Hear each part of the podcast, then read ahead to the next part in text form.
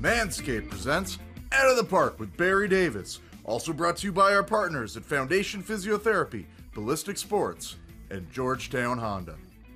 This week, we go behind the scenes with John Gibbons to learn that even the best of Blue Jays teams have some pretty big bumps from time to time. Josh was probably the most disliked in the game. Jose was uh, they're battling out for one and two, and for the same reason. You know, they both showed up to play. They both great competitors. They're both best players in the game, but they were they were emotional. And now I'd like to ask Edwin Encarnacion if you're out there somewhere, could you come and help our team out because Barry and I are bickering all the time. And well, anyways, here's Barry Davis. I got to tell you something, Tom. There are some things that we hear from John Gibbons in this chat that I've never heard John Gibbons say. And I've been around Gibby for an awfully long time, and I've heard a lot of things, and I've talked to him on the record and off the record. Uh, he brings to light some very interesting things, including what you're talking about. Some of the, uh, I don't know if you'd call it turmoil, unrest, but the clubhouse with the Blue Jays in 15 and 16 was not all as rosy as we thought it was. And we'll find that out from John Gibbons. He also takes us behind the scenes in his dust up with Ted Lilly. Also, the time that he told Kevin Pillar, you need to go down to the minors. And that turned Kevin's career around. A great conversation with Kevin Pillar, including our OTP insiders who once again bring it and ask some fantastic questions. So we have that to look forward to. We will also speak with a Detroit Tigers prospect. And Tom, why are we going to talk to a Detroit Tigers prospect? Well, Barry, as you know, we'd like to talk to any prospects out there that are rising their way. We love that part of the story. It's kind of my, it's one of my favorite parts that we do. But this particular Tigers prospect has something pretty special going for him. He might be one of the very first Prince Edward Islanders to ever make the majors. That's right. Cole McLaren will join us. He's a catcher in the Tigers organization, and uh, we get some good tips on places to go in PEI as well. Raj Sapaya will give us an update on yet another Toronto Blue Jays injury. Remember Corey Dickerson, the guy the Blue Jays got in the trade? We haven't seen him play yet. Why not? What is going on with that contusion in his foot? Raj Sapaya, Foundation Physiotherapy, will fill us in on that. Up next, though, Tom, you see it behind you. The Jays are going home. There's Tom Forth. I'm Barry Davis. You're listening to and watching Out of the Park. Uh, play ball! Ladies and gentlemen, girls and boys, the first pitch with Barry Davis. And the first pitch is brought to you by our good pals at manscaped.com. Manscaped, right there. It is the 4.0, it is the lawnmower. Tom and I both are very proud owners of the lawnmower, and you can get yours for a wonderful discount by using the promo code out of the park Tom, what can we say about these folks? We also have the ear and nose trimmers now from these guys. Awesome, awesome products, and you can get a great discount with us. Yeah, you can't get better. You can't get better value, especially with a 20% off discount. You can take these things, you can use them in the shower, you can use them in the rain. You could probably take them swimming with you and do it in there if you were so inclined, although I have no oh, idea why you might be. That being said, they're rugged tools, they're great precision, thousands of RPMs grooming, power. Take care of your good bits, take care of your naughty bits, take care of every part of yourself. Manscaped.com, use the promo code out of the park. If you ever do that in a swimming pool, please let me know because I shall never swim. I shall never swim in a pool that you actually shaved in. Okay. Yeah, my apologies. Sometimes when you're ad libbing lines, it's yeah, yeah. For those that are uh, watching on YouTube, first of all, if you're not watching on YouTube and you're listening, that's great. But if you'd like to watch, you just have to subscribe to Out of the Park on YouTube. Doesn't cost you a penny, and you can catch up with all of our episodes. When we are recording this right now, the Blue Jays have been rained out, so there's no game. So it's a great opportunity to sit and catch up on some great chats we've had. You can also listen to us anywhere that you get your podcasts, including Spotify and iTunes. Rogers Center, Skydome is going to be home for baseball again. Jays have not played a home game since 2019. They finally got it done. We're going to see baseball looking at about what 15,000 fans are going to allow in to start. Tom, I think this this might this might be a little boost that the Toronto Blue Jays need to make their run. Cannot you cannot understate or overstate how important it is to have home games.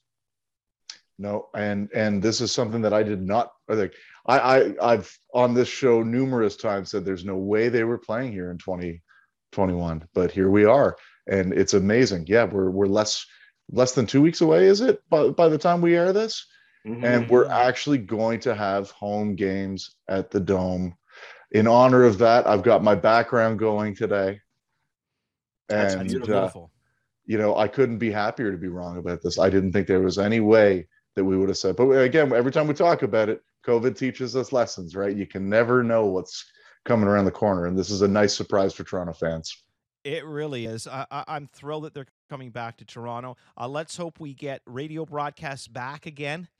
that would be really nice. Uh, ben Wagner does such a great job. I'd love to hear his voice again on the radio. But we are getting into a little bit of normalcy. Uh, Tom, usually we yak on a lot more about baseball, but we've got so much coming up on the show. So let's not waste any more time, shall we? Let's head off now to Prince Edward Island.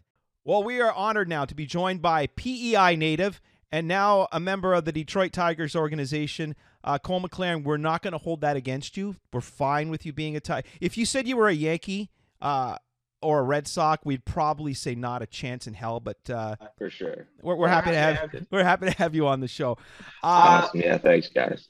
First and foremost, I mean, man, just seeing your story and what has gone on with you over the last couple of years it, it's pretty much a, a, wild whirlwind story i mean you were you weren't drafted uh, and then you were you were signed as an undrafted free agent so first of all we've talked to many players about what draft day was like and that anticipation and that expectation what do you remember about draft day and and what, were you almost at a point when you weren't drafted of thinking well i guess baseball's not going to be my thing full time? Yeah.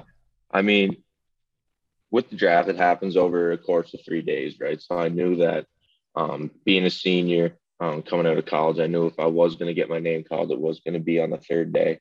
Um, so, you know, I was just kind of went about it in a normal way, just just kind of hanging around the house, not really doing too much. And then, you know, the the day is over and you don't get to hear your name called. And you kind of have to go to plan B and understand that, you know, baseball might be over. Um, you know, I still um, knew and hoped that there was a chance that I could be an undrafted free agent, um, especially being a catcher. You know, teams are always looking for for catchers just for you know defensive replacements, if anything. Um, so yeah, draft day was, was, a little bit of a disappointment, but um, you know I still knew there was a chance that um, I could still get the opportunity to, to sign um, professionally. So, and uh, the Tigers called, I think, a week or two after the draft. Um, and yeah, they had me on a plane two days after the call, and, and we got the ball rolling. So, looking at it, you know, now a little bit removed from the situation, um, was it a better thing for you that you didn't get drafted? Like, uh, is has your uh, minor league career started off in a better place because you were an unsigned free agent, or you were a signed free agent, or would it have been better had you gotten drafted? Maybe. Um, I really don't think it would have made too much of a difference if I was drafted um, compared to me not getting drafted. Right. Um, the money was still the same. Um, you know, senior sign guys out of high school or out of college, sorry, um, we tend to to just sign for whatever, right? Because it's our last opportunity to keep playing baseball. Um, so I don't think if I were drafted, it would have changed um, really anything when I when I first got to to Tiger Town down in Lakeland. So. So Cole, you kind of yada yada yada over the best part of your entire story. So we're gonna get you to tell it because here you are you're at your little brother's high school graduation yes, where you're not even supposed to have your phone turned on, right? And so, first of all, did you forget to turn on your phone, or are you just like me and say, "Ah, oh, screw it," you know, I'm gonna have my phone on because I, uh, I need it. Because you got you, that's how you found out that the Tigers were were signing you, right? Yeah, yeah, no, you're right. Um, so yeah, we were just sitting at the um, graduation ceremony, and I got a text from Coach Mike Bell that coached me at the University of Pittsburgh. Um, and he was like, you know, have your phone on you that these next couple hours. Um, you know, you're gonna expect a phone call that you're gonna really like. I was like, the heck is that gonna be now? So anyway, I kept my phone on me, and then probably halfway through the ceremony, the uh, Matt Smuda, the area scout for for the Pittsburgh area with the Tigers, gave me a call and said they wanted to sign me with a undrafted free agent minor league deal. So that was a pretty pretty good call to get. Um, you know, I didn't want to take anything away from my little brother and his big graduation, but um, you know, he was he was pretty understanding and he was just as excited as I was. So. So let me ask you this: What was closer to the the reality of what happened? You're sitting in there, you get a text, and you go, "Okay, cool." A, B, did you go, "Holy shit! I just got signed," or C, did you kind of go, like you're holding it in because you're like, I just got freaking signed, but I don't want to steal this. What was going through your mind? Like, what or one of those three? What really happened with you? Yeah, so I, I actually, whenever the call came, I actually got up and left. I went outside. I went into the parking lot because um, I just didn't know what to expect. I wanted to, you know, it, experience it with nobody looking at me. So it was kind of a a mix between two and three. You know, like I did give a little bit of a celebration, but I didn't bask in it too long. I kind of got right back in there and um, congratulated my brother for for graduating high school. But yeah, there was. Did a, you tell him right away? Like when you like after you got the news, did you? Yeah. Kinda... So he, whenever he came back and sat down at the table for the for the meal, uh, that's when that's when I told him. I told my parents right away because they were sitting right beside me um, and they kind of kept their their emotions within themselves. Um, but once we got home, it was kind of a, a little bit more of a celebration. You know, when we talk with a lot of Canadian born players, one of the natural questions that comes up is, you know, what drew you to baseball as opposed to hockey? Although I suppose being from PEI, the question would be what drew you to baseball as opposed to golf? Yeah, um, you know, I played hockey and golf just as long as I played baseball. Um, you know, I grew up skating on the river. Um, you know, I took I can remember taking golf lessons when I was maybe eight, eight or nine years old.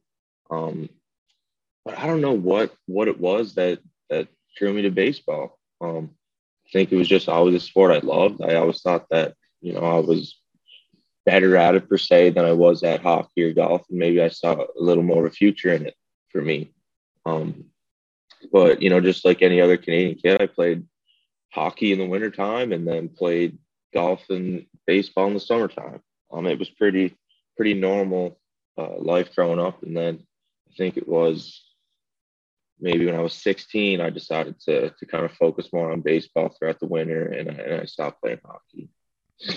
How hard is that to do in PEI? I mean, even you know, even here in Ontario or anywhere in Canada, we can play baseball all summer. I mean, Tom's son is a pitcher and plays all summer, but uh, you know, other than doing some indoor things, it's yeah. pretty hard to get that competitive baseball going in the off season. So what do you do? And I know you ended up going to college in Pittsburgh, which is another thing. Like, there's not really a lot of great Canadian opportunities. Like, if you want to make it, you've got to go to the states. But like, how did you? maintain your baseball skills when you don't really have the facilities or the manpower to keep it going. Right. So, um, for my, I think it was my grade 10 year, um, I was still back in PEI. Um, there was a program called the Eastern Baseball Academy. I think we worked out two or three times a week um, in a big indoor turf soccer facility. Um, so we did that um, two or three times a week. And then uh, my grade 11, 12 year, I actually moved out to Okotoks, Alberta, and played for the Okotoks Dogs Baseball Academy, um, which I'm not too sure if you're familiar with them, but they have a beautiful, oh, yeah. beautiful indoor facility um, up there. A ton of coaches with great experience. Um, some guys got pro experience, college experience. Um, so I moved out there for grade 11 and 12. Um, and spending two winters out there, man, that was crucial for my development. Um, you know, we we got after it indoors. We really didn't care that that we were indoors and couldn't get outside. Um, we we went about every day as if it was sunny and 75 out there, right? Um, so yeah, I think you know getting better in the wintertime is based on on development and not feeling sorry, um, feeling sorry for yourself about your situation that you're not getting outside every day. Um, you know, you just got to work with the cards dealt. You know, it's it's crazy to to hear of like a program like the Okotoks. Um, even from when you started in baseball to now, um, are there more of those programs hop, like popping up in Canada so that people don't have to travel halfway across the country to get involved in high level baseball? Um, you know, on the East Coast, not really. Um, there's just not enough interest, I guess, um, to play baseball at that kind of a level year round. Um, but you know, as you go more west, there I think there's a couple more programs that might be popping up here and there, maybe in Saskatchewan and um, places like that. But in terms of out on the East Coast, there's a couple programs I know that are trying to do the the full winter thing and and go down to some tournaments down in the states, which is which is awesome to see. But I think there's only going to be room for maybe one or two of those programs on the East Coast, just with it being so small and the interest pool not being as big as you know Ontario or out west. All right, you ready for some trivia? All right, let's let's let's do it, Barry. All right, three major league players in history from Prince Edward Island. Any idea? Can you name one of the three that have played in the major leagues? Vern Handrahan. Oh, he's got one. That was the easy one. That was the easy one. Now the other two in the major leagues. Yeah. Uh, sure. Yeah, it's because you got to you got to go back to the 19th century. Oh, yeah. Okay, so like the 18th. Oh, wow. Yeah, yeah. Uh, George Wood and Henry Oxley. So next time you're home in PEI, go into the local library and look these two dudes up. I'll But have to look those boys up. like, has it ever crossed your mind or even your family's mind what it would mean for the province of PEI or you know the East Coast in general? hmm You know, to have you play in the major leagues. I mean, that's a pretty freaking big deal. Yeah, man, it's it would uh it would be a, a feat that you know it would go down in history. Um, you know, it's it's a very long road, um, but you know if things happen where I get to make a debut, then you know it would be awesome for for the whole East Coast and you know kids growing up that you know they can see that somebody from from little OPEI did it, and you know that can give them a little bit of motivation to say that they can do it someday. So, in your heart of hearts, you know, looking at your season, the season you're having, a lot of catchers, when they get to double A, they see that offense kind of fall off because they're working so hard on, on the ca- catcher pitcher duties. You're hitting 300 at double A this year. So, in your heart of hearts, when, when talk turns to the major leagues, what are what are you hoping for? What's your timeline? How long till you're going to crack that wall? Geez, it could be it could be years, man. Um, I really don't have a timeline to give you.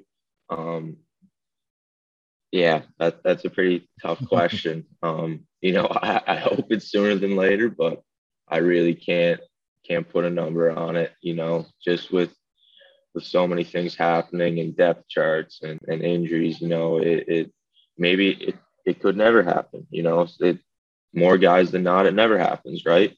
Um, you know, so it's tough for me to put a number on it. Don't worry, T- Tom's going to put in a good word for you. Okay, All he'll right, make sure he'll, he'll make sure it. happens.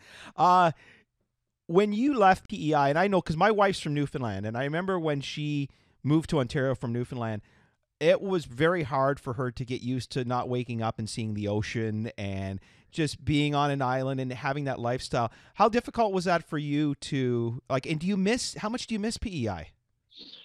Oh yeah, I mean, I miss it. I miss it like crazy. Um, especially the summers. Uh, PEI summers are unmatched. They're they're amazing. Um, so last summer, 2020, um, with with the minor league season being canceled, I got to spend um, all summer uh, back home, and it, it was great. You know, it wasn't you know a normal summer with restrictions and everything like that, but it was still great to you know just wake up and go for a run on the beach or you know go fishing or whatever right it was just How's your golf game? You still It playing? got better. It got Nice. Better. It got better. Um, it was a summer where I actually got to golf quite a bit. Um, you know, like a summer like this where we have one off day a week. It's not something that I get to do as much as I'd like to. Um, but yeah, the golf game definitely improved last summer. Still not where I'd like it to be, but you know, we'll take it step by step. Tom, don't you picture Cole being like, remember Happy Gilmore, who was a hockey player? I picture Cole like starting his golf swing, swing from a squat position and kind of just working his way as if he's throwing to second base and kind of. In all honesty, I mean, there there are so many, you know, techniques and things that your body's used to. So when you're used to squatting as often as you are, how much does that throw your body off if you start playing golf on a regular basis, or is it easy to adapt back and forth? it's fairly easy to adapt. Um, you know, I'm one of I'm one of those guys where you know switching from a baseball swing to a golf swing, um, it doesn't mess anything up with me in terms of timing or rhythm. Um, so yeah, it's, I make the transition pretty easily. It doesn't it doesn't mess with me at all. See, I, I took up golf after I stopped playing baseball for years. And now when I go back and play baseball, my baseball swing's absolutely destroyed. Oh, but coming into oh bad, bad it's it's awful. And you know, Yeah, coming it into was never 2020 good. It was never really good. I will I will have you know my coaches used to say my swing reminded them of John Olerud. No way. At the Mhm. age, at when, yeah, but John Olerud at the age of fifty, not Yeah, John yeah, Olerud th- today, not John But- Olerud of the Blue Jay years. No, no, and it's and it's and it's no, but it's awful now. So like, I, I'm not even bragging about myself. Like, I, I go out with my kid, and he just he he killed me the other day. He pitched to me for the first time, and Yeah. I couldn't touch it. He's got he's got this nice little dip on his two seamer. I couldn't get anywhere near it. No But- way. Yeah, but you know, sorry to get back to to kind of more of the baseball thing. Um, 2020 was a difficult year. I mean, obviously, spending a lot of time playing golf. How was it coming back in 2021? Was it was it the same this year as any other year, or was it a much more difficult season to get into? Um, I think it was a little bit more difficult for me in particular, just because um, I couldn't get down to the states um, any earlier to, you know, work out with with friends that were going to spring training as well. Um, I kind of had to um, work with what I was given in in PEI. Um, so it getting into spring training, it was a little bit of a challenge to get back into the rhythm and seeing that caliber of pitching and, and you know catching that caliber of pitching. Um, but you know once you know your your your two three weeks are, are in for spring training and you're ready to break camp, um, you know you're you're at that point you're you're pretty ready to, to start playing games and uh, you're getting eager, right? So it was uh, you know it was a, a little bit of a harder um, transition this year in 2021, but you know, we, we made it work. Absolutely, you made it work. Okay, one last question. Growing up, were you a Blue Jays fan? You can come I clean. sure was. Okay, thank God. I was Okay. Fa- But- favorite player? favorite player. You know, I always I always loved the Blue Jays catchers. You know, it doesn't it didn't really matter who it was. Whoever was catching at the time, I was kind of a fan, like Rod Barajas or Molina or JP Arencibia. It really didn't matter for me. Um, and then Vernon Wells was always one of my favorite players growing up too. Um, Nice. yeah, yeah. Either either one of those dudes were were, were awesome to watch. They were so fun. you know, we've had a, a crap load of former Blue Jay catchers on this show, and one thing they all share is that when they decided to become a catcher, they knew that there was something a little bit disconnected up here because to, to do what and I, growing up, I wanted to be a goalie, and everybody said, "What are you nuts? You're going to stand and have people fire these hard things at your body?" And, Yeah, yeah. right? Uh, are, are have there been times where you've been squat down for a long time and you've taken another foul ball off your inside of the kneecap and you're thinking, why the hell am I a catcher? Yeah, I uh, contemplate that decision every almost every other day. Um, you know, it's a tough position on the body, but you know, I can't picture myself playing anywhere else. Um, I just feel like I'd be all bent out of shape if I was thrown at first base or out the outfield or something like that. I just I wouldn't feel comfortable. Um, yeah, I uh, kind of don't know why I wanted to be a catcher. Yeah, ever since t-ball, I, when there was no not even a catcher on the field, I wanted to put on gear and be a catcher. I don't know why, but that's just the way it's always been. Well, if it weren't for the fact I was left-handed, I probably would have wanted to pursue that as well. It works as a goalie, but but definitely not as a catcher. So, well, listen, uh, this was a blast. Uh, okay, I'm going to be was planning to head to PEI uh, last summer, but then the COVID stuff happened. Gotcha. My wife and I want to go and meet her family who are going to come from Newfoundland. So if there's one place that we have to see when we're in PEI, what is it? One place. Other than your pl- your Your house. house, of course. yeah other than other than my heads um let's see. I would say you got to check out just one of the lobster suppers. Um you know in new glasgow they have really good lobster supper um right by the water um if that's what you guys are into. Um if you guys are into kind of the downtown scene i would check out uh, victoria row uh, there's a really good strip of uh, restaurants and, and bars um, it's awesome in the summertime. It's it all gets lit up and there's live music. Um, and then I would um, just check out all the beaches and stuff like that. You know, get get to the water, go to some lighthouses. Um, those are really cool, really cool to see. A lot of history. Well, you, you had you had us at music. Right? Yeah. As you can see behind us, Tom and I are also musicians. So you work on getting us a gig out there for for our band, and and you know we'll put in a good word to the Tigers for you. Okay. Yeah, well, my, my dad's actually been a, a gigging musician on, in PEI for, for the last four, 30, 30 years. So Oh wow. Um, if you guys ever make it out there and see uh, the band, the boys in the kitchen, be sure to check them out. They That's play at the old, they play at the old Dublin pub. And So if you are you musical at all? Do you play any I instruments? do. I, I play I play the guitar as well, and I Oh, do nice. some a little bit of live gigging myself whenever I go home with my uh, buddy Nolan Compton. So Nice. you can you can check him out. He's a very very good singer, young, my age. Um, sings a lot of country and, and rock and, and some Celtic stuff too. So me and him get together whenever I, I get home the off season. We do a little bit of gigging. So Why didn't we start with that, Tom? I don't Oh, know. Yeah. no kidding. If I'd have known, wow. We didn't. I seen I seen the guitars in, in both your guys' backgrounds. I was like, Yeah. dang, these guys are, are musicians too. Oh yeah, Tom and I uh, have got a couple of bands that we're in together, and uh, Uh, you know, Nice. yeah, we do music all the time. So we, uh, you know, it's funny because I think every musician dreams of being a pro athlete, and every pro athlete dreams of being a, a professional musician. There's always been this right. connection between sports and music, and uh, that's really cool. So, all right, well, we'll, we'll have to check out your dad uh, when we come out to PEI to play. We can open. We'll open for your dad. How about that? There you go. Yeah, there we go. That- that's perfect. And if you're ever looking for guitar lessons, Tom is like the best teacher on the planet, and he does it uh, remotely too. So Perfect. there Yeah, you I offer Business it- right there for you, Tom. There we. I, I offer it free to to all Blue Jays players and prospects. I think I can extend it to Detroit for You a can Canadian boy. exception. So Perfect. Wow, Sounds that's good, great. man. Awesome. Cole, man, listen. Uh, what a pleasure meeting you. Uh, all the Yeah, best guys, as you you make your as you make your way through the system, and can't wait to see you in the majors. And when you make it to the big leagues, promise me this: don't don't big league us. Remember I us and say, Never, "I want to come back on this guy's show." For sure. Foundation Physiotherapy presents The Medical Room.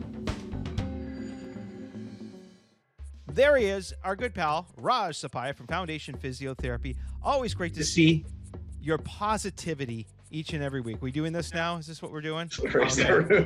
Raj and I are Barry. You're not allowed to yet. Oh, I'm sorry. Okay, You're too old, Barry. You're too old. I, I've been told that about many. Do the, the, the this this this one from the from the '60s or the '50s when when you were a kid. There we go. All right, gentlemen. Uh, the Blue Jays have made some trades over the last little while, and one of the ones that was very curious for many was that a deal that included Corey Dickerson coming to the Blue Jays. Now, Corey Dickerson's a fantastic ball player. He's had a great pass, but he comes to the team already injured. And the injury that they're telling us, Raj, is a foot contusion. Now, if I was to put that in layman's terms, I'd say he's got a bruise, he's got a boo boo on his foot. Why would something like this be an injury that would cause a baseball player to not play? Well, actually, um, you know, it, it is a contusion, but contusions are, are, different based on the bones that are affected, right? So the foot, if you think about it, um, is actually made up of all these small little bones. Uh, so there's smaller bones. There's a lot of blood vessels in the feet as well, right? Because uh, the feet are like, you know, that's why we're more ticklish, let's say, in our feet than maybe like our, you know, shoulder or something like that. Uh, it's just because the amount of blood vessels, not a lot of muscle structure around it. So it's not the most protected structure. Uh, so a bone bruise can be more significant given that the density of the bones are thinner and that there's just more smaller bones in the area. So, and there's more exposed blood vessels as, as well. So, you know, it is a, I would say, even though, yes, it's just a contusion, because it's the foot, it's likely going to be a little bit longer of a recovery. Um, and then obviously for an athlete, uh, you need your foot. You, you, you know, that's how else are you going to train? What else are you going to do? You can't really be off your foot. Uh, you know, so you, you there's going to be an expected longer recovery time given that it's an injury to the foot. You know, it's something that a lot of people don't understand about bases in baseball. I played, you know, I played fast pitch growing up here in Canada.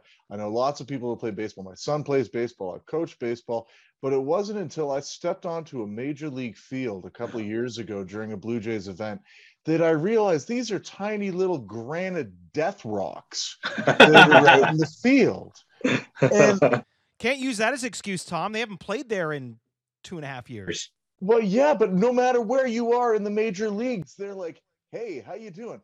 Let's dive into this pillar, this tiny short pillar." And and in this particular instance, this poor guy, and I've got two questions about the injury, but we'll get to those later. What I want to know is, you know, that massive amount of speed run into that base, that stomp down in cleats on a yeah. hard, sharp surface how many injuries a year, Barry, do we hear about? Raj, how bad an impact does that have? Just that jamming down onto that sharp, hard surface cumulatively for these players. Of course. I mean, uh, like they're doing movements that most of us don't normally do, right? And they're doing it at speeds and at power that we don't normally do, even less like the, the, the, that it's going from that fast run to that quick sudden stop and then that take off again, right? There's a lot of power that's driven through their foot. Um, and so you can imagine the amount of energy that's in the foot. And then you have that energy with some sort of impact on it, uh, whether it's another player stepping on it or, or some other injury, you're, you're bound to get like a larger type of injury to that area or a more severe injury, just given, given the amount of force that's happening through that area. So for sure, like it's going to be, and that's why I think the recovery is going to be longer as well because they need the foot to be so involved. It's not just let's just go back for a walk, let's just do a sprint, let's go for a run. You know, you need to be able to power off the foot quickly. Um, you know, for the most part, you almost treat baseball players like sprinters out of it, right? They have to sprint. So there's a lot of power that's driven from the Achilles and the foot in order to do that movement. I'm going to play devil's advocate here because I have quite a bit of experience running the bases myself at two years of fantasy camp. He made contact? Base running's terrible. Oh my gosh, taking two days to get to first. Took about seven seconds to get down the line. And not once did I ever have any issues running. Well, I mean, if anyone saw me run, they realize that the speed that I was running at was very slow. So that probably has something to do with it, right? So what I'm getting at is that anybody that's my age that's playing beer league baseball, there probably isn't the same danger of doing that 100%. and you're because you're, you're, also not your force consumption, your force is not as much as that of a player's, right? Um, you know, close, got, close, close. And just about five percent off, right? Just about five percent off, right? Um, and obviously, there's so much more contact in the professional league because there's more there's more at stake. For us, we both know both teams are going out and have a drink after, so it's fine. right? But there's way more at stake in the professional league, so you know, the more stakes is more risk. So I said I had two questions about this injury. The first question I have is, and, and it's one that I always bring up, and you can probably answer pretty quickly, is is a contusion or, or or essentially a bruise like this, is it something that can lead to other problems down the road for this guy? I that's a good question. Unlike like muscular strains and sprains, I don't think so. Um, you know, he'll he'll he's going to have a period of rest. That's why he's in a walking boot because uh, he needs to be off the foot, but he still needs to be able to walk. So they put him out of these air cast boots so that doesn't put weight on it. Um, he'll probably just going to do a lot of recovery work on it, let the inflammation calm down. Um, but likely because it wasn't any muscle or ligament damage, he'll be, you know, he'll have that strength and power. It's just about letting the bones heal so that there's blood flow back into the area. And so my second question is, what is the worst bruise as a therapist you've ever seen? What's the worst bruise? I mean, I, I think uh, you, you know where I think the three biggest areas for you know simply bruising is going to be in the foot, in the hand, and in the face. Um, you know, and it's essentially looking at areas that have a lot of high blood flow, right?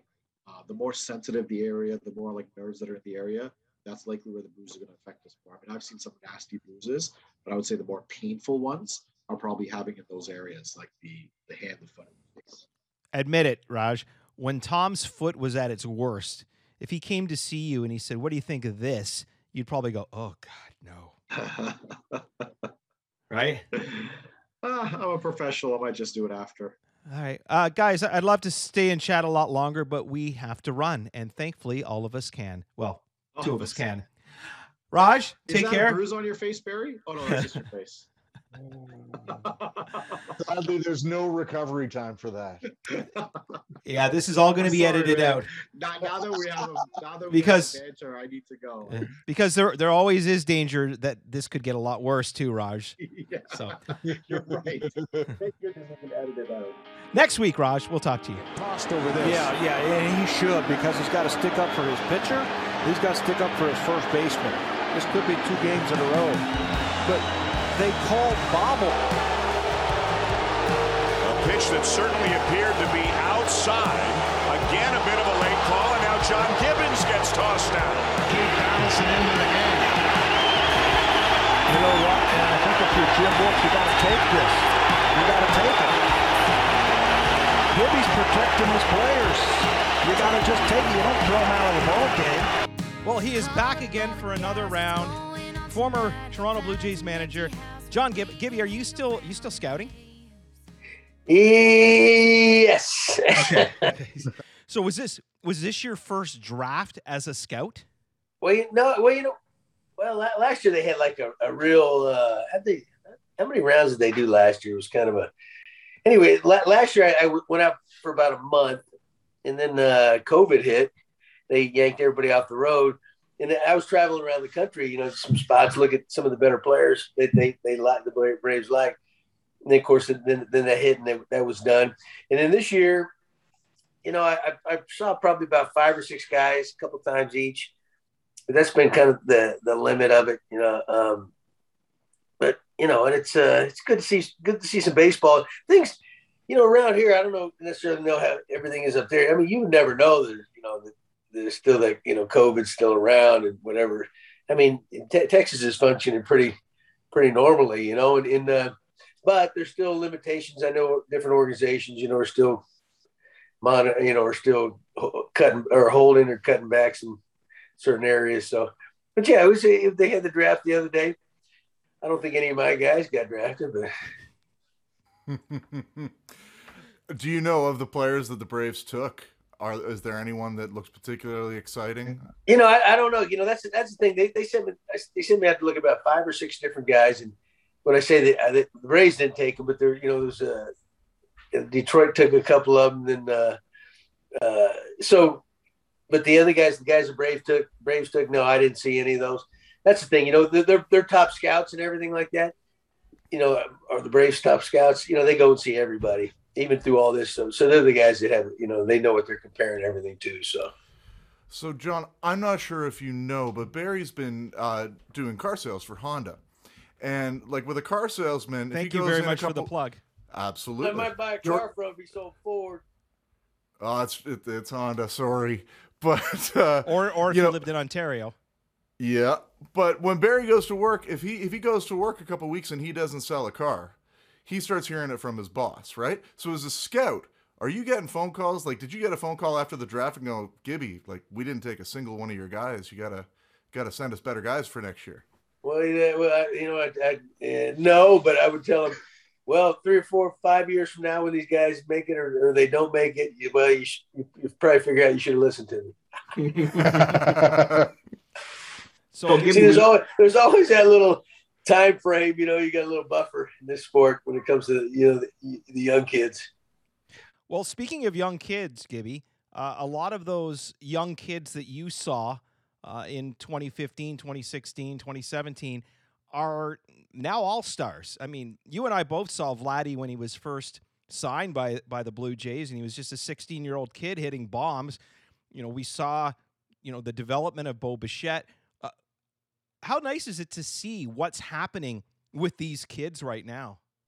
Yeah, you know, Barry, you know what? The, yeah, it's number one. They're they're all very talented, you know, and they're and they're really it's all it's all starting to come together for them. But you know, the, the, what a couple of those you mentioned right there, you know, they're good guys. You know what? You know, the guys you like being around, the guys you you pull for, and, and uh, you know, I saw that home run Vladdy hit the other night, and you know, I got uh, I got asked a couple times over the last couple years. You know, I think some people were complaining, or, or, not necessarily complaining, but they were wondering what's wrong with Vladdy. Is he's not going to be this, that? And and, uh, and and my comment was always, you know what, leave the kid alone. You know, everybody everybody in in baseball thinks this kid, this kid's the real deal. That doesn't happen too often, and not. And there's too many good, smart baseball people out there to be wrong, right? But it ta- but it does take a little time.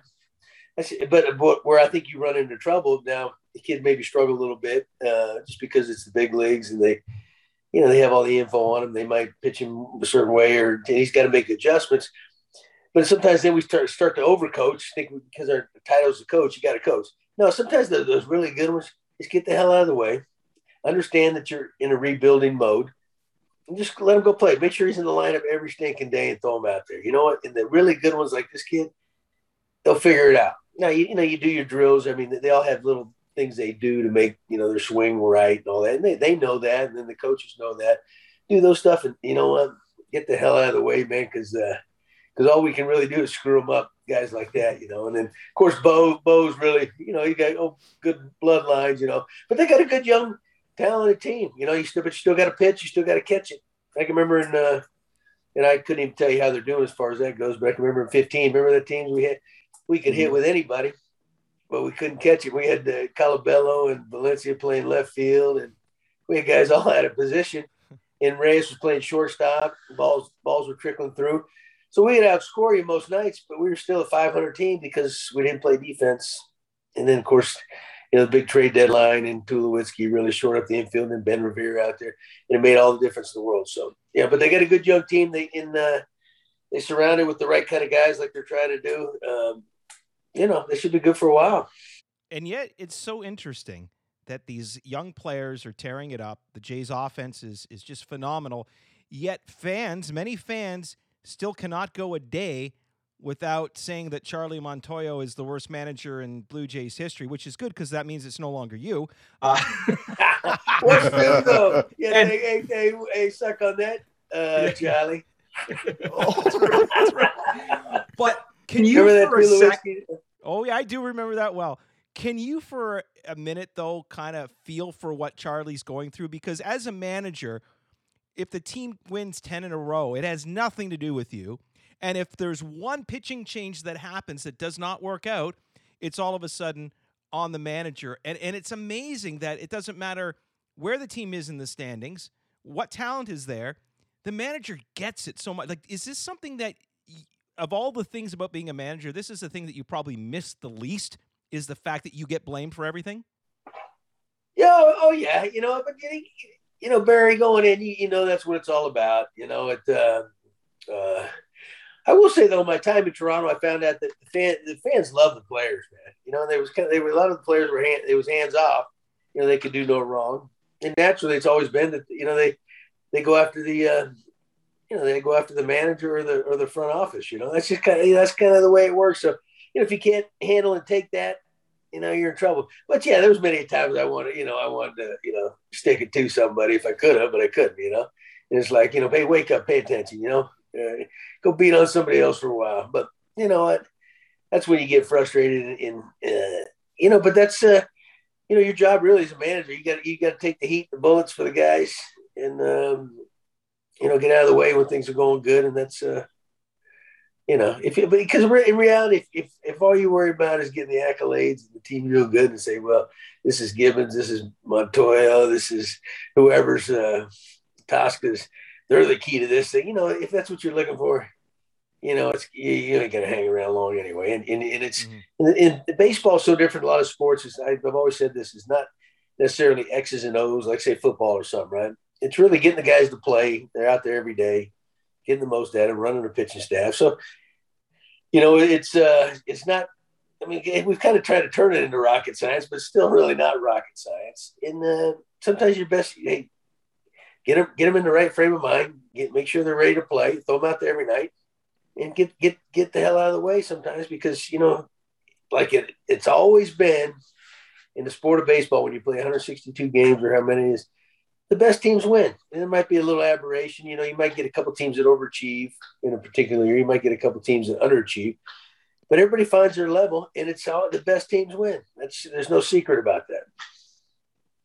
One of the, I guess, criticisms of your time in Toronto, and I think it was pretty unfounded. What? What? Yep. Criticisms of Gibby? There were. I know but it, it's it's it's ironic because one of the things that you got knocked for occasionally was a lack of reliance on the numbers, right? And a focus on the fundamentals and the intangibles. And now we're here with poor Montoyo, and one of the things that he really gets knocked on is taking pitchers out too early because he's going by the numbers. So, you know, is there is there a sweet spot that that every manager has to try and hit, or is there like is there like a far end of the spectrum where you can just run your game from the office by the numbers and you don't ever actually have to make a decision? Yeah, oh yeah, you can do that. I think that's kind of the way they, they, they want to do it nowadays. They want, you know, the front office would be glad to make some, you know, the decisions for you. And eventually, there's, I'm sure there'll be uh, an analytics guy be a name manager. You know, that's kind of we'll, we'll see. Yeah, I you know, I think I got a bum rap that I was anti analytics, which which is so untrue.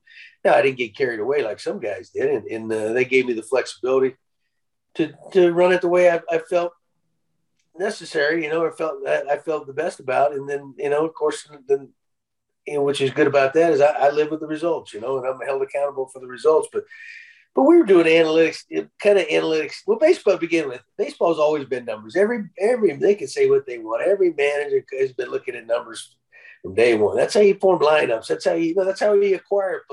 You know, maybe you're looking at the number a little bit differently, but it's just such a stat oriented game. It always will. You know, you look at all the record books and all that, but but analytics, we were doing some of that back in the early 2000s before some, you know, before it became like the thing, you know, like Moneyball and all that. Yeah, we played Troy Glaus at shortstop, and we had a uh, a few times we had a fly ball pitcher on the mound, right? You know, that was before anybody was doing it. So we obviously we weren't so too anti you know, uh, we have how we hit Bautista leadoff spot. You know, the premier home run hitters in the game. That's kind of unusual. You know, and we, we did some, we did some things in, in the so you know I don't buy that. It's, uh, but I will say this. I do. I you know, know go to my grave with this. You know, you you're, these guys aren't robots. You know, you're you're dealing with the human element. You know, and on any given night, you know, that guy may be on. If he's a pitcher, he may be on. He may be having the game of his life. You know what? So if the numbers tell you you're supposed to yank him here, it's a big, big mistake because this is this is his night. You know, you got to uh, you just got to be able to recognize that, right? Or you know, the same way with a hitter, he may be having a huge night. You know, maybe a guy that you normally platoon or you you might pinch hit for. No, this might be his night. So so many things dictate, and, and going back to the pitcher, pitcher. Sometimes you got to let those guys pitch because you know what? If they ain't pitching, who's pitching? The bullpen. Now you end up killing those guys and then as the season wears on, they're they're they're done. Now you don't have anybody else to fill their spots, and you know the, the season uh, implodes. And uh, well, okay, maybe I should let that guy start starter throw a little bit more, you know, because he wasn't too bad. You know, we had uh, Wardo on last week, and and Duane was saying that, you know, we're come to a point now where pitch there's not going to be starting pitchers and relief pitchers. There's just going to be pitchers, and guys are going to be paid by the performance. Because why should a guy get $20 million to pitch four innings a start, right? And it's really changed. And, you know, when you see a starter out there and he's cruising along, it kills me inside when I see the manager go pull him from a game simply because, okay, it's the third time he's seen the order. Well, the guy, like, when when you were managing, how much did you use the eye test? I mean, I remember Jack Morris saying the manager knows when I'm done. He can tell by looking at me. He doesn't need to look at analytics. Was that how you kind of looked at? Did you do a lot of that gut feeling and just knowing, like Buehrle's looking great. Why am I taking him out because he's thrown 100 pitches? Right. Well, yeah. You know, some of it, so much of it's common sense. You know, I mean, yeah, you know, the one of the big numbers like you talk about now is the third time through the lineup. Well, you know, you kind of you always kind of knew that. I mean, you could you could you could always tell. I mean, whether you had the actual number or not, you knew if he, especially if he's not like you know, if you're your top dogs, they don't quite struggle the third time through like the average Joe, right, or the less than average. Okay, so you kind of know that. That's that's who these guys are. You know, they get up to a certain number of pitches or in that whatever that range is, they run out of gas, they run out of steam. You know, and that's kind of maybe they're not physically as strong or their stuff stuff's just not as good. That's just. You know, so it's going to drop off and, and uh, they're vulnerable. I mean, you can see that. You don't need to look at a computer to tell you that. And there's going to be a night where a guy who normally, you know, can't face the order the third time through is just cruising. And as a manager, you've got to make that decision, right? Not based on what the books say, but what your eyes are telling you. Right. I mean, if the guy's getting the guy out, you let him go, you know, because, you know, it, like all of us have been around baseball so long. I mean, you, you, you, you know that there's certain nights it's just your night you know, in the it's like or like even like a hitter gets on the gets on those rolls, you know, the hitting streaks or whatever, they're just rolling. And you ask them what's going on. First of all, they don't want to tell you to curse it, but they don't know. It's just you know what you get things just sometimes happen that way in baseball. Good, good uh, uh, momentum rolls start happening just like the bad. They they happen that way the bad side too. Same way with the pitcher, you know, like Orel Hershiser when he said that, you know, the uh, scoreless inning streak type thing. You know what? Okay. Is he that good? Probably not. I mean, because how many guys have done that? But you know what? I mean, things things broke his way. You know, I mean, things things just happened for whatever reason. He's good. He was top, one of the top in the game, but everything just fell in place. And you're thinking, okay, why is that? Nobody knows. It's just you know some things happen. So so so when things are going good, sometimes you got to roll with it, man. And, and, what I think happens is the baseball guys maybe start screwing around like that, and get too smart, the baseball guys punish you. But I will mm-hmm. say one thing too that, and I saw it happen a few times to me personally, and I saw it on the other side. When you get a let's talk about a pitcher. When you get a pitcher out there and he's he's rolling, he's cruising. He, he, okay, he's getting up there and pitches. He might be a little fatigued, but he's still pretty good, right? And he's and he's getting guys out and it's getting later in the game. And yeah, you run through your mind if, this, if something happens and, and we got to take him out, you so you're prepared. But you take this guy, you, all of a sudden you just take him out because you think, well, maybe he looks tired, or maybe the analytics say, well, you know, third, fourth, whatever, whatever it is, I have to take him out. You go out there, and it's almost like you can look in the other dugout, and it's like it's like you can almost uh, you can you can they're, they're saying, oh yeah, and they're saying, thank you very much. Almost say, hey asshole, thank you very much.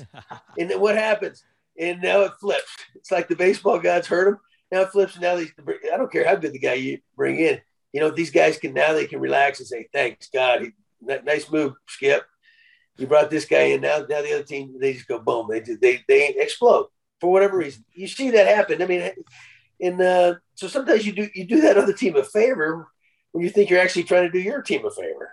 Did you think you would ever live through a time when a pitcher would be pulled from a game while throwing a no hitter and is not injured? No, I know, I know. Come on, you, you, can't, you can't mess, you can't see, you can't mess with. Like I said again, the baseball gods, baseball history. I, you know what? I ain't got enough guts to do that. You know, I, you know what? Because these guys, you know, they they, they want to throw no hitter, right? The fans want to see it. Historically, it's a it's a big deal. So um, you know, enough this guy's got a, a, long injury history. You know, maybe you might, at least you might, you're going to think about it. But gosh, gosh, I don't want to see this guy hurt, get hurt. But that's rare. I mean, that doesn't happen. I know this had some guys with blisters and things like that. Put it this way I'd have a hard time taking a guy out, you know, and I'd be very shocked and I'd be very, very disappointed if the guy wanted to come out. We'll put it that way. But the game's kind of the, the thinking on both sides, uh, the coaching and front office side, as well as the players, has definitely changed. It seems like we're getting drawn into that, into this like specialty pitching, specialty roles. They they they implemented a rule this year, you know, no more one batter pitchers, and and that seemed to kind of to ease things up a, a little bit, but we've definitely been trending towards shorter and shorter appearances. Is this something, in your opinion, that hopefully might cycle back in, in years ahead? Like, yeah, I, I, hope so. You know, I mean, even when even you know when I was there towards the end in, in uh, you know, basically all your, your bullpen guys were turning into all one inning guys. You know, even some of you'd ask, hey, you got, we need you to give us a couple more outs, or they can't do it. You know, so they, so what they do is they just come in there and throw as hard as they can for an inning, right? That's all that they. Then it becomes that's all that's expected of them, and that's really all physically they can do, I think, and that's why you get such the high radar gun readings because they they air it out, man, for whatever you know how many pitches they're going to throw, twenty pitches, fifteen, whatever, and. um so yeah, it's it's it's kind of it's it's not even a.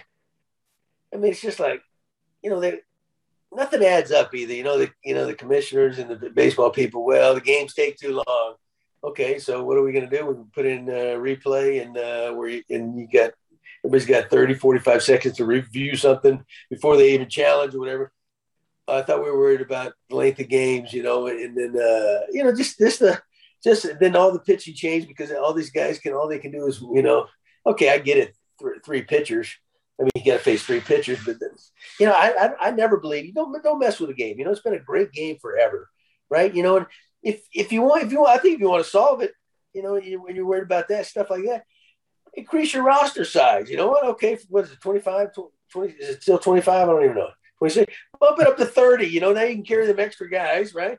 Now your bullpens doesn't get beat to hell because you know you got some other guys to throw, but they ain't, they're not going to do that because it costs too much money and salaries and all the other things. So it's sometimes it's so much like we talk out both sides of our mouth in this business, you know. And then we, well, the games take too long. Well, okay, then don't put in an instant replay or don't, you know, whatever. You know, it's like so anyway.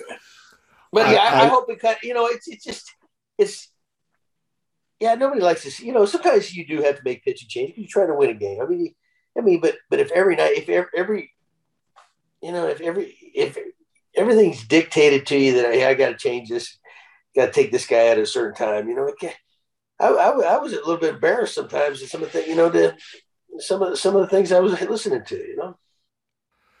I love talking about all the rule changes in the game. There's one I need to ask you about. I'd love to know your opinion. Runner on second to start extra innings. Oh gosh. Yeah, I mean, you know, it, I'm gonna tell you, I haven't seen a game though where that's been implemented. Where where actually I've actually watched on TV where I've seen it. You know, in extra innings, games that I've seen them go extra innings, I turn them off. I think because games are too long, right? Yeah, there you go. no, but it's like, yeah, come on. I mean, really, we don't mess with the game. The game, like I said a while ago, is, is pretty good. It's always been good. Just just just leave it alone. Now now you're messing with statistics. You're messing with this this the history of the game, all that. It's like too. I said, don't you don't you don't need to change the slide rule at second base because somebody got clocked, right? You know what? It happens. You don't need to change the, the slide rule at home plate because somebody got hurt. You know what? Guys get hurt. Tell you if you don't like it, tell your catcher, don't block the plate. The other team, block the catcher. You don't care, block the plate, save the run. You know, it's just like we uh, you know, we they start changing these things for, for, what? You know, what the games. I don't think I don't I don't think there's such a long. There's so many guys getting uh, losing their careers because of severe injuries. I mean, that's happening that often where you need to change the whole game and, and things like that. You know, what the heck? Why don't you just instead of starting a guy on second base, why don't you just flip a coin then? You know, you flip a coin, whoever you know. Gibby, I don't know if you were around, but the Blue Jays opened the season one year in Cleveland and the first game, I want to say, went like 17 innings. And then the day after that, there was another long, like it was just two long days of baseball. And that times like that are the times I say, okay, I'm fine with the guy starting at second base.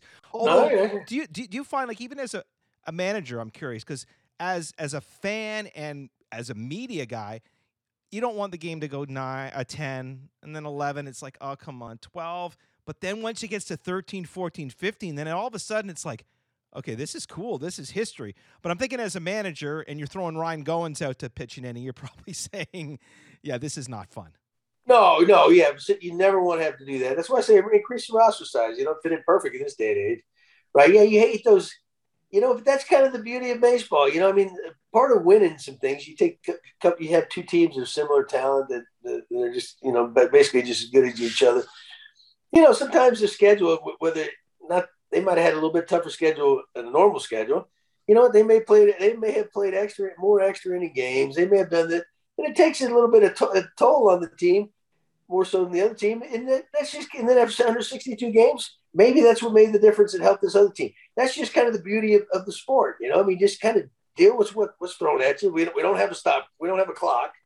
You know, and and uh, yeah, it, it's it's rough, especially with the weather's crap and but what generally what happens when this game start going long, you know, from a manager or coach's standpoint is, you know what, you know, somebody's gonna have to get sent down. You know, you're gonna have to get some reinforcements in because you're gonna need some arms. You know, that's kind of what what messes with you. And um, you know, if you got an older team, you know, their, their bodies, you know, they they're gonna be a little bit more banged up. And it might might linger for an extra few days, and that might affect you. So there's a lot of, a lot of things to weigh in, but that's just the game of baseball, man. Go out and play it, you know. And, and um, you know, we're all getting paid a lot of money to go do it. So what the hell? Yep. Gibby, uh, just before we bring in our studio audience, I, I just curious to know what you thought of uh, this past week. Uh, Liam Hendriks, who, by the way, God, that dude is just on fire, and I'm really happy to see him doing as well as he's doing. And uh, I mean, you you managed him for a while as well. Uh, he had some pretty uh, venomous words to uh, t- about Josh Donaldson, and you know he never uh, it's you know he was pretty clear. He was he's never been a fan of him personally. Loves him as a player but not personally. As a manager first of all are you ever aware of things like that going on in the clubhouse? And if you are do you just stay out of it yeah oh yeah i mean I'm, you're you're aware of most things you know uh somebody were you aware of this uh, no, I didn't know. I didn't even. I wouldn't even wear any, any of that. I didn't. You know, but you know, Josh is kind of a mark man in the game. A lot of guys don't like Josh. You know, a lot a lot of reasons because Josh is really good and he beats you and things like that, and he, he's very vocal. You know, I didn't I, I didn't know Liam said that. I, that shocks me that coming out of Liam, but you know he's an all star now. I mean, so things that, but he, and, and, I tip my hat to him. He's, he's done a great job at turning really turning his career around. But uh, I think I think Josh. Sorry, Gibby. I think Josh Donaldson calling out pitchers as cheaters probably has rubbed a lot of pitchers the wrong way anyway, right? Oh yeah, oh yeah, oh yeah, yeah. That's yeah yeah, yeah, that's kind of you know that's kind of the what makes the game even a little more interesting and fun. Sometimes you know you get you guys battling out, popping off at each other, and, and just kind of it just kind of revs up the temperature a little bit, you know, and uh, and and it makes for good drama. You know, uh, it was when uh, I remember when, when Josh came out and said something about Cole, and then the Yankees were going to Minnesota to play, and, and didn't he punch him out a couple first couple times or he whatever. Yeah. Josh might have hit a home run late in the, or that, that series to win a game or tie a game in the ninth. But it's just kind of okay. You know, that's build up. Now, all right, he just, just I tip my hat to Josh. You pop, he, you're gonna pop off when, when they're coming to town. You know, that's the way you're gonna do it. That's the way you do it. Not not when you're not gonna see this team the rest of the year. So and then you know, so it kind of creates a little drama, a little more extra excitement. You know, everybody's focused on that. But you know, when when there's tension and, in uh, conflict in your in your clubhouse, you know, if it gets to the point or you're worried that, you know, it's going to disrupt things or it's going to, you know, boil over and, you know, the guys go, might throw some, go to fisticuffs or whatever, you got to do something about it. Shea Hillenbrand. Sorry. Yeah, yeah, there you go. Yeah, okay. But, you know, you know, when you're around each other every stinking day and these guys got such different personalities, you know, it's like being around your family every day. You know, you're going to get, you're going to get, there's going to be tension. You're going to get tired of some of the things somebody else is doing and, and so much too depends on how the team's doing. The team's winning, playing good. You know, it, it's it's a great clubhouse. When when when the team's struggling, you stink. It's been a bad year. You know, uh, it's a, it, the clubhouse is out of control. The manager's not doing his job. It all depends on how the score is. But you have to do you have to keep a keep an eye on that kind of stuff, just to you know to keep things from getting out of control. Well, I but I will say that sometimes, hey, like we're talking about Josh, right?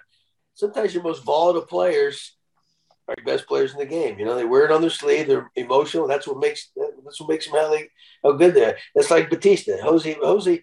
When I say Josh was probably the most disliked in the game, Jose was. You know, they're battling out for one and two, and for the same reason. You know, they both showed up to play. They both great competitors. They're both best players in the game. But they were they were emotional. You know, they let they let you know it, and they fight for themselves and they fight for their team, and that that did piss a lot of guys off. But a lot of it was too because they were the some of the premier players in the game, and, and naturally, a lot of guys don't like those guys. But have you ever, have you ever seen a player be able to turn that anger into home runs like Jose Bautista was? Because it seemed like you piss Jose off as the pitcher, he's going to hit a home run off you, and there are not very many players that can do that, Gibby. No, I know. It. Yeah, I, how many times did Jose do it? We got drilled or they throw a ball behind him, and you, yeah, yeah and, and and sure enough, man, then he he he he take them suckers deeper. He do something. He going, how does he do it? Because that that is that is rare. You know, it's like uh, uh, I don't know. It's some guys that they get ball thrown behind them or they get drilled. They get distracted, or they get so angry they lose focus or whatever. To, and not Hosey, man. He just you know, and them suckers, man. They throw him a pitch somehow. You get to it and burn them, and that's kind of the ultimate. Okay, because there was a, there was there was a few times Hosey knew he probably was going to get hit or drilled or thrown at whatever. He knew it. So, yeah. you know, he just he just kind of dealt with it. He wasn't necessarily the guy that's going to go charge him out. He take his he, take his medicine. You've been on this program many times before, but uh, we are now going to give you the opportunity to uh, to chat with your fans, Gibby. They still love you in Toronto. Okay. They still love you in Toronto, and we're going to bring on some people here for you right now, and uh, they're going to uh, be able to chat with you. And let's go. So we've we've got Paul, we've got Fiona, and two faces that you remember very well, Sue and John. Ah, where well, why don't we, we'll leave you guys to the end, okay? Let's begin with uh, Fiona. And Fiona, let me get your audio going here. And uh, Fiona, is that from uh, what you call it? Shrek. Shrek. great name. I remember that. Oh, thank you. Hi, Fiona. Hi, it's nice to meet you. Yeah, nice to meet you. My question's about uh, catching, actually.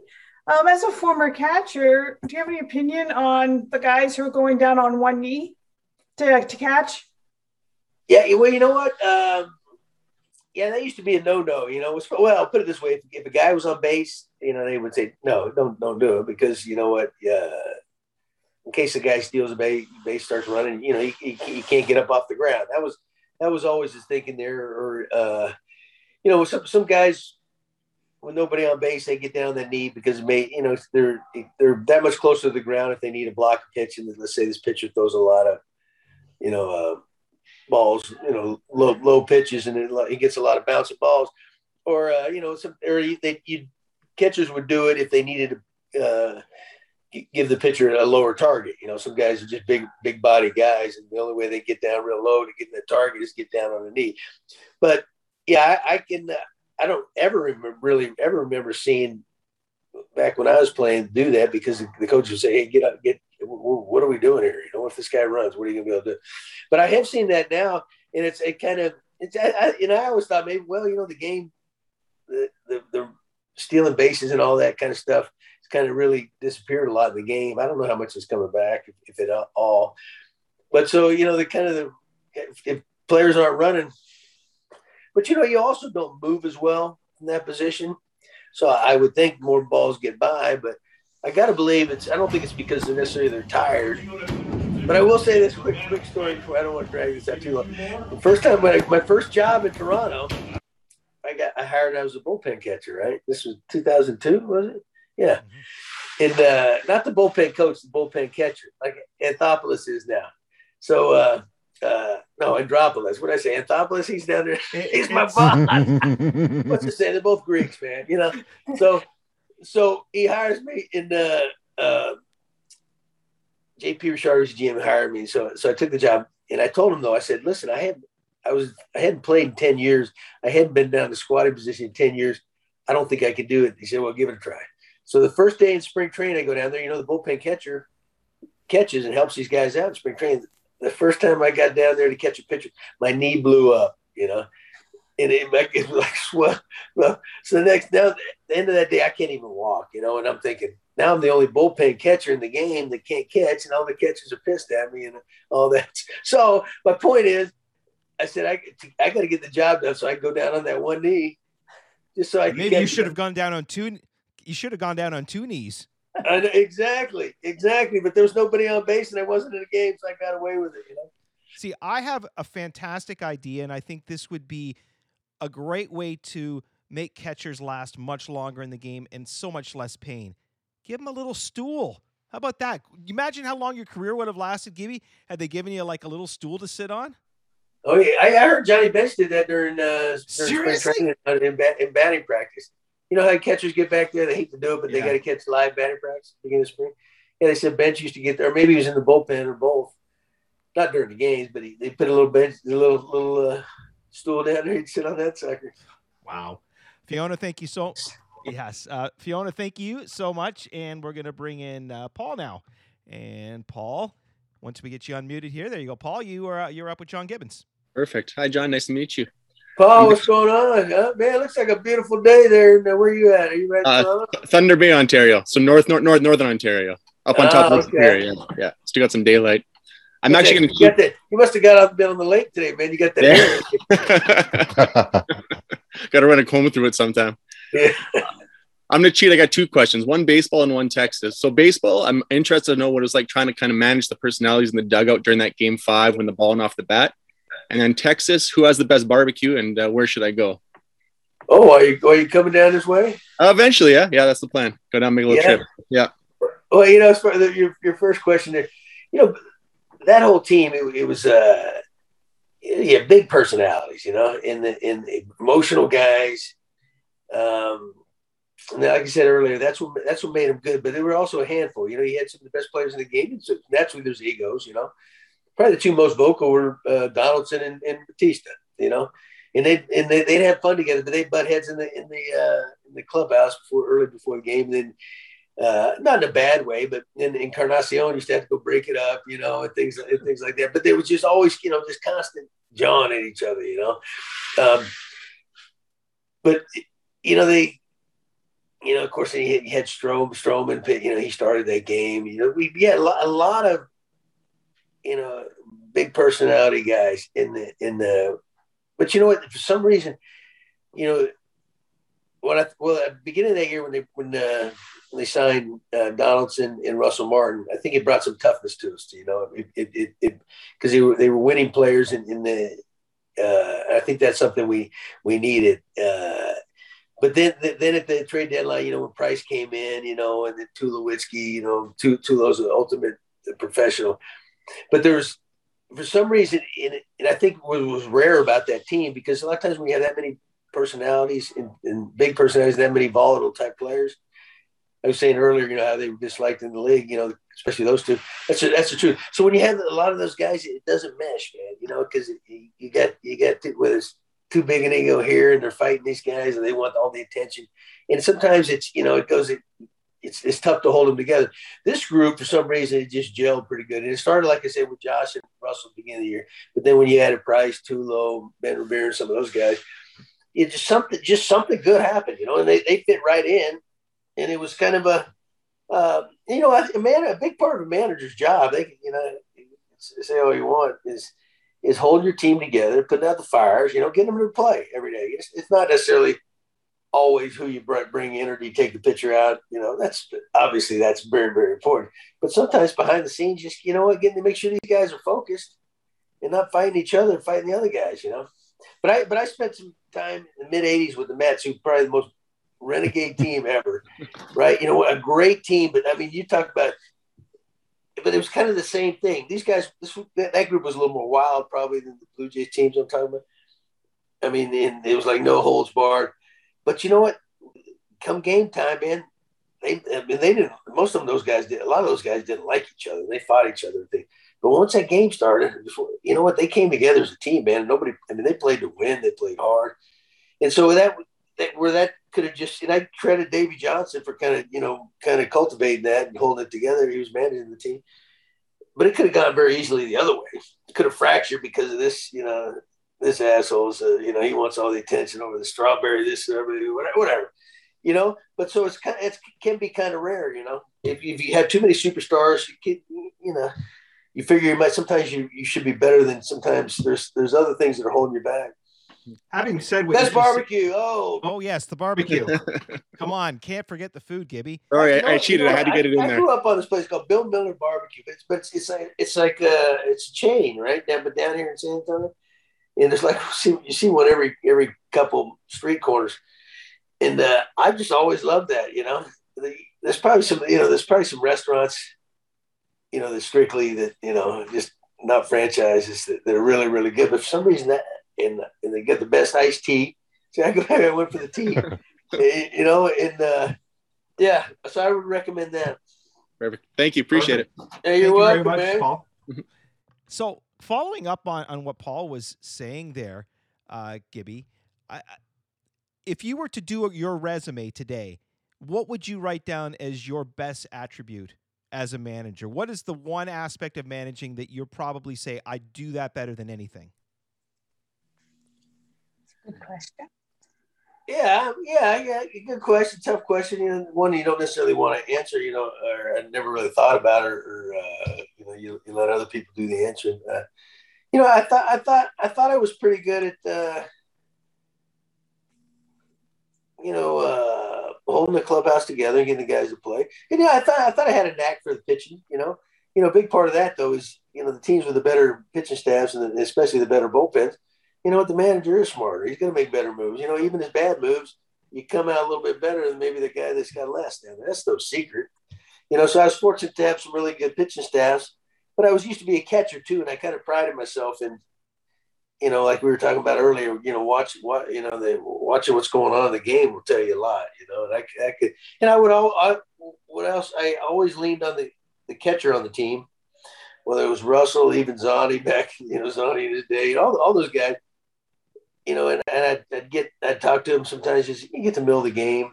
Um, you know, has, how's how's he looking? And what, is he losing it? Blah blah blah. And they were always pretty open with me, honest with me, because you know we we can watch from the side and we, uh, yeah, we get a pretty good idea what's going on. But those guys are catching it head on, and they can see maybe that ball's not quite moving as much and things like that. You know. Gibby, I, I, you literally buried the lead as far as your attributes because what you glossed on just at the beginning, to me, I think that was a huge factor, especially when you recall about the number of big personalities in that clubhouse. S- many managers would lose a clubhouse like that. I, I think we can all agree that you know you had an ability to keep a clubhouse together like no other manager we've seen in Toronto. Yeah.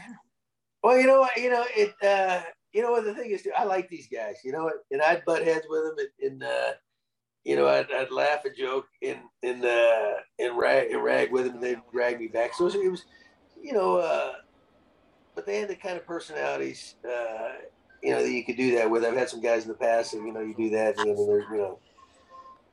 You know, you know what I'm talking about. But so, so that made it easier. We, you know, we had fun together. We, we, we really did. But, uh, you know, I think what you can't what you can't happen, you know, when you're dealing with, you know, it's always been that way in baseball. You know, if you get you get the superstar players, you can't be intimidated by them. Let them let them run the show. You know, obviously you give them the respect for what they've earned, but you know they're really no different than the other guy, other than some, some of the lesser players. Other than they're they're going to be in the lineup more than the other guy. You know, so he, I think you think you know it, sends a good message too that you know you expect the same out of the, the top dog as you do out of the 25th guy on the right, right? Why wouldn't you? You know, and, and uh, so I, I think big that's a big part of it. You know that they know, hey, you know what, you know this guy's got my back too. If he's so if you know if if you if you don't back them up, they're they're not going to back you up. If you want, if you got to fight for them, if you want them to fight for you, you know, it's just kind of the way it works. And it was just a good group that I I think I I hit it off pretty good. But you know, I've had some I've I had some you know blow ups in the past that you know, but sometimes you know what it's like with your own kids, man. You know, sometimes you know what you can't if you you can't just go along this all the time. Sometimes there's got to be a little bump in the road, you know, to get somebody's attention. You know, this hey, you know, sometimes status quo isn't always good enough. You know, and, and if I got to tell you something more than uh, I'll be I'll be liberal here, more than three or four times, something's probably wrong. You know, I, when I grew up, my old man told me he told me once that was if I didn't do it, you know, that was probably that was probably gonna be some, a little hell to pay you know, sometimes you get a little more flexibility, but sooner or later, come on, you know, sooner or later, it's, it's probably your fault, not mine, because I asked you a number, number of times. If they don't, you know what? Sometimes you got to get their attention somehow. Is there one bump in the road with a player that you hit that sticks out in your mind is then watching that player after the confrontation turn it around and do the right thing? Oh, I know one. I know one. Kevin Pillar. I think you, Gibby, were really, really key on Kevin Pillar turning his career around. Well, I don't know. You know, I like I like Kevin. That, that whole deal. You know what? I had heard about Kev. You know, Kev was drafted so late. You know, nobody expected him to do anything. Then he's the MVP on basically all his team, on all his teams in the minor leagues. And uh, one of my old roommates and best friends, Steve Springer, uh, who, who, knew him and saw him play in the minor leagues, said, "This kid can hit. This kid can hit. Stick with him." Blah blah blah. You know, but and naturally he wasn't getting the recognition because he was such a low draft pick. But so he eventually works his way to the big leagues and remember, we had Anthony Gose too around that time, and, and Gose had a ton, as much talent as anybody. And he was trying to figure out his game. So the, the solution we had was, you know what, we're gonna we're gonna platoon him. It was, I think we were out of it. It might have been a month, two months left. Let's platoon him, see what happens. Give him some playing time. You know, best man wins or gives us a little better idea for next year. So they, and then we told them they, they both knew that. And what happened with Kevin, Kevin wanted to hit, and they they were bringing in a, a right hander, and so naturally, hey, we're gonna we're platooning, we're gonna let Gose hit but he wanted a chance to be, you know, to show us what he could do and, and drive in the runs and all. And that's one thing I love about Kev. You know, he he he wanted to be the guy. You know, and you know, I hey, I tip my hat to the kid for that. But so anyway, so he he overreacted, slammed this. I'm thinking, this guy, what's he got? A week, two weeks in the big leagues? I don't even remember what it was. I said, uh, you know, take your crap, go inside. You know, come see me after the game uh, and of course we sent him down. But little did you know we are probably going to have to send him down anyway, you know. But it looked better the fact that you know, and uh, yeah, he didn't know that. you know, Kev, and I love him to death, man. And he's the ultimate gamer. And Kev didn't say one word, and I called him in and said, basically said, you know what, I don't know what you're doing. You understand what, what we're having here, or what we're going to do with you and Gosey, blah blah blah. But you want to act, you know, you want to act like that. You ain't going that good. You know, go back down to AAA you know, hopefully you come back. You know, maybe, maybe not. Maybe you'll never get back. You know, unless you change your attitude a little bit like that. I, I love the enthusiasm. I love you want to be the guy, but sure enough, he gets called back. But I don't hold, I don't any, hold grudges because I like the guy. You know, he's kind of the underdog. In in the you know we actually became, became really good friends. I I think he would say it because I had the utmost respect for him. But I do. I, I think I think that did him some good. You know, I, I really do. Well, he told us that he's been on our show and he said that, and he said that once he got, you know, down, in fact, the entire drive down, he just spoke to his dad. And he did a lot of soul searching. And he did a lot of growing up. And these are key moments in players' careers, Gibby. It's either a make or break. Let's not forget what happened to Roy Halladay when he got sent down, not down to AAA, but he goes all the way back down to, to A ball. So, I mean, you really see, like, you always can tell a player's talents, but you really don't see what they have inside of them until you see how they deal with the adversities. Exactly. And then another quick, you know, I, had a little running with Teddy Lilly. Teddy, Teddy and I were good buddies, man. We used to run together on the road, you know, when, when, you know, like a day after a start or a couple, you know, we go, cause I used to, I was, was in somewhat better shape back then. So I jogged a little bit at the ballpark. I think uh, most of it, most of during this time was eh, right when I, when I was I was a coach on the team. And of course, I became the manager when when this happened, and it was just an overreaction on my part a little bit, and, and obviously on his. He, you know, uh, because I really liked the guy. And then after it was over, you know, things settled down. You know what? Things things are as good as new. You know, I thought he was screwing around on the mound. You know, we gave him like a seven, six, seven run lead against Danny Haren when he was with Oakland. Herron was one of the better in the game. And he goes out there and, and uh, yeah, I think we dropped like four or five on him in the second inning. Anyway, and, and Teddy goes out there and, and uh, gets a couple strikes on somebody. Maybe walked the guy. Comes, he throws a couple pitches sidearm, and I looked at the pitching coach. Well, what is that? He's never done that. That's, I thought he was screwing around or something. So anyway, now now things starting to snowball the other way. A couple walk home runs, whatever, and then so the pitching coach Petey goes out there and uh, was it Pete? No, was it was it Patterson at the Oh, was it Arn Arnsberg?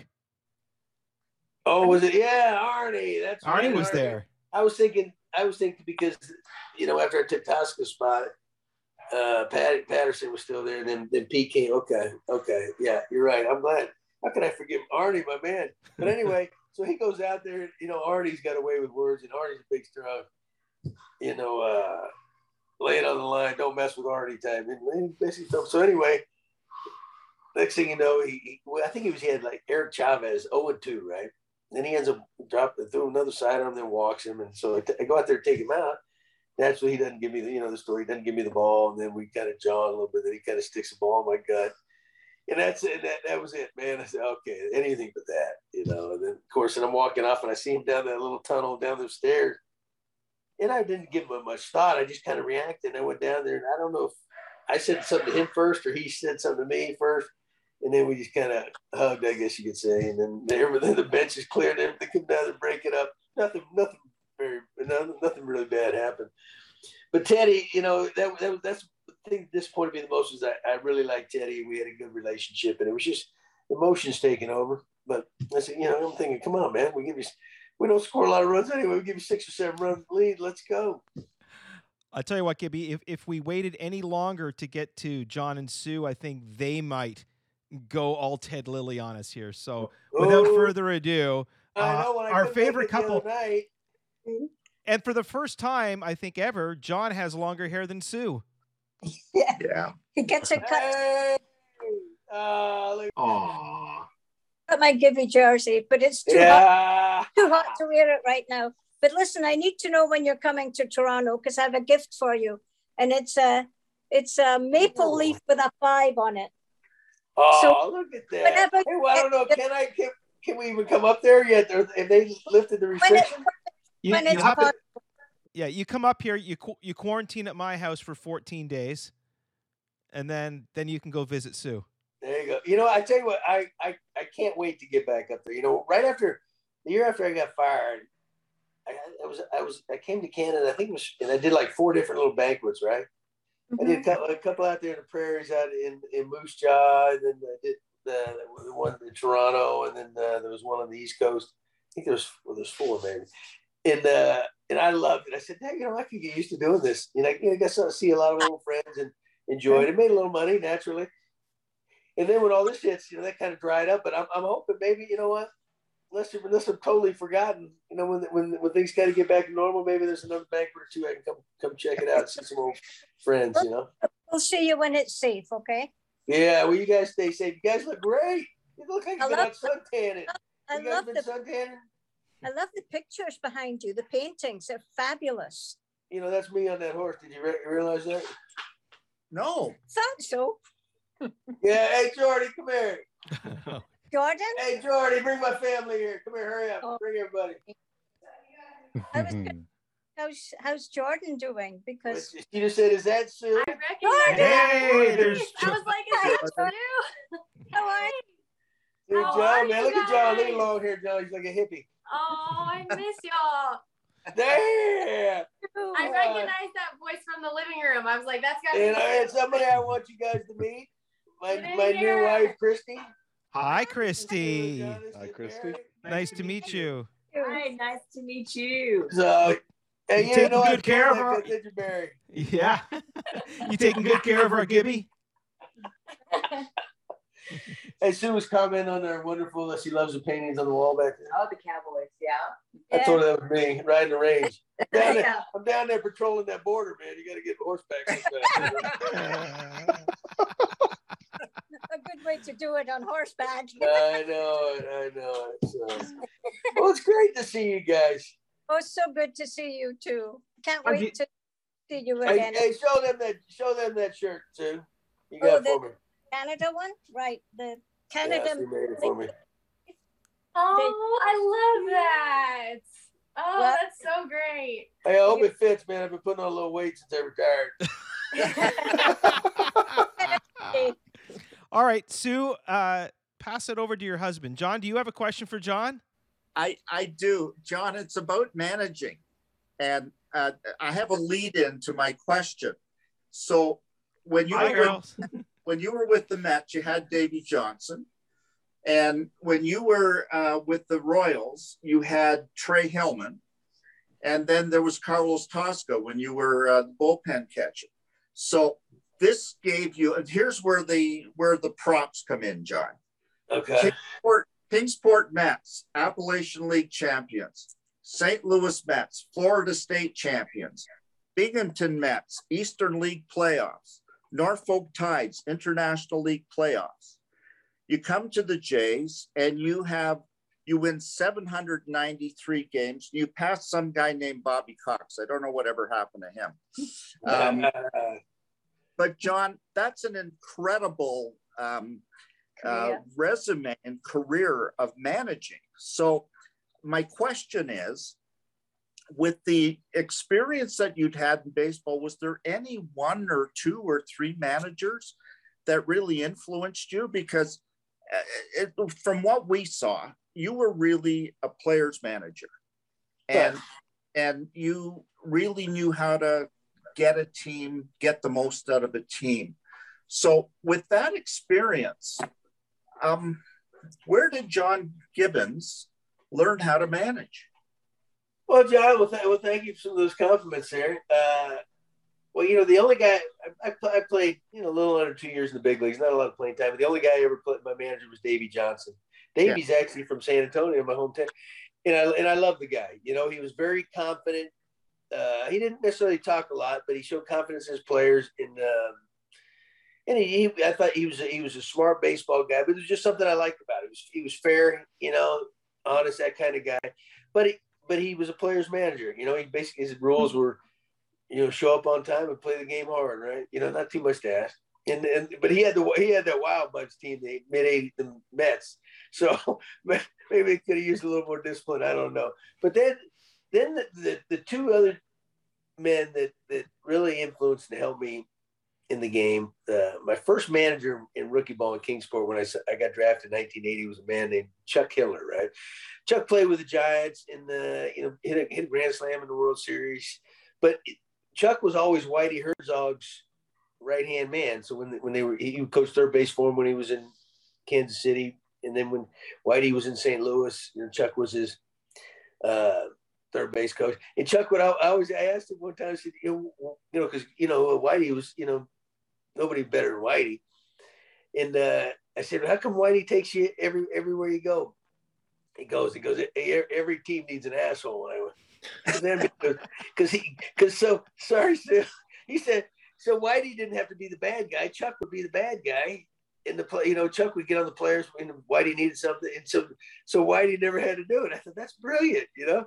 So so anyway, so but anyway, he was my first manager in rookie ball when I was a young kid, just left home, and really helped me out a lot there. Then when I got into coaching again with the Mets um, back in the '90s, he was also still around as a uh, kind of an advisor. You know, he was just kind of semi-retired, and we became roommates during instruction and things like that. And uh, so he would talk. Now he's talking to me about coaching and stuff like that. And it, I mean, I got so much from him. And then the last guy, Darrell Johnson, DJ he managed the Red Sox, you know, in this 75 World Series against the Reds, and then he managed some in Seattle.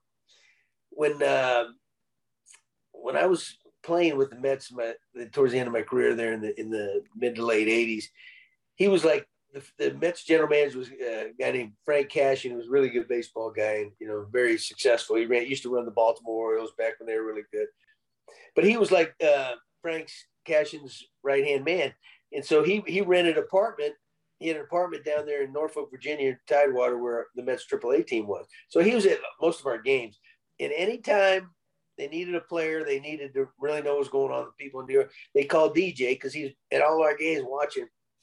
And, uh, you know, I, I just sit around, talk with him, talk about the game sometime. And then when I got into coaching also, I'd run into him, the same kind of setup. And he'd ask me questions and I'd ask him questions, you know, and, and uh, so those, those, those three guys – but pr- primarily Chuck and uh, and DJ were the were the two most influential in, in, pro ball. I got two, two wonderful men, you know, and and uh, that's one thing. I've you know uh, I've met some great people. I've, I've played under some great people in the game, and then like some of my great great friends like you two that you know I met in this game, and and uh, you know I miss that, you know, especially with all this stuff going on. We're all isolated, you know, and, and uh, you, you miss the, you know, you miss your, you miss your fans, your friends, you know. Yeah. Well, we you, John. We miss you. Yeah. So yeah, and, but you guys look better than ever. There is former Toronto Blue Jays manager John Gibbons Tom, it was a rather lengthy conversation with Gibby, but it was so well worth it. He was completely raw, uncensored, and we got everything out of Gibby. And that was a fantastic chat. And once again, there were our insiders. We only had four of them that joined. We have a lot more than four insiders, but only four of them took advantage of this opportunity. We want more of you in. We could have had three or four more in that chat room. Tom, how can people get in on these Zooms and chat with people like Gibby? Well, before I tell them that, I'm going to tell them, you know, I just read something last week that said that Gibby is actually advertising he will do a personalized greeting for your birthday, for you know, for a birthday surprise for somebody. I think it costs fifty dollars a greeting. Wow. For for a personalized greeting from Gibby, and apparently he does amazing ones. So I'll give him a plug for that. For fifty bucks, you can have Gibby. But for three bucks a month at patreon.com, which is 36 bucks for a year. 36 bucks for a year. You can sit in with a talk with a direct talk, not just a pre-recorded message, with Blue Jays past and present, with people And from the future. organization and future. And you can sit in every week with us. So patreon.com slash out of the park. Join us $3 a month, $5 a month. Heck, if you want to give us 50 bucks a month, we'll take Yeah. it. Oh, yeah, you're more than welcome to do that. But for th- but for three bucks in a month, you can sit in on these talks Yes. and you can talk right with Gibby and ask him questions. Yeah, and it's a great way to help support the podcast as well. As you know, this is how we, you know, make money off this show, and we provide a product, and it's nice that you, if you can help us in any way. Uh, even if you don't want to become a regular member, you're more than welcome to make a one-time donation too. We'll take that. We'll take whatever we can get from you. We're going to continue to bring you these amazing shows each and every week, and we're glad to have you aboard. And Tom, I tell you what, if you were in my clubhouse, I'd probably want to beat the crap out of you too, but at the end, I'd give you a nice big hug. well, it's the dynamics of every great team, Barry. Yes. And then I'd probably want to beat you up again, but good luck with that. All right, Tom, thank you. And thanks to all of you for making us a part of your week.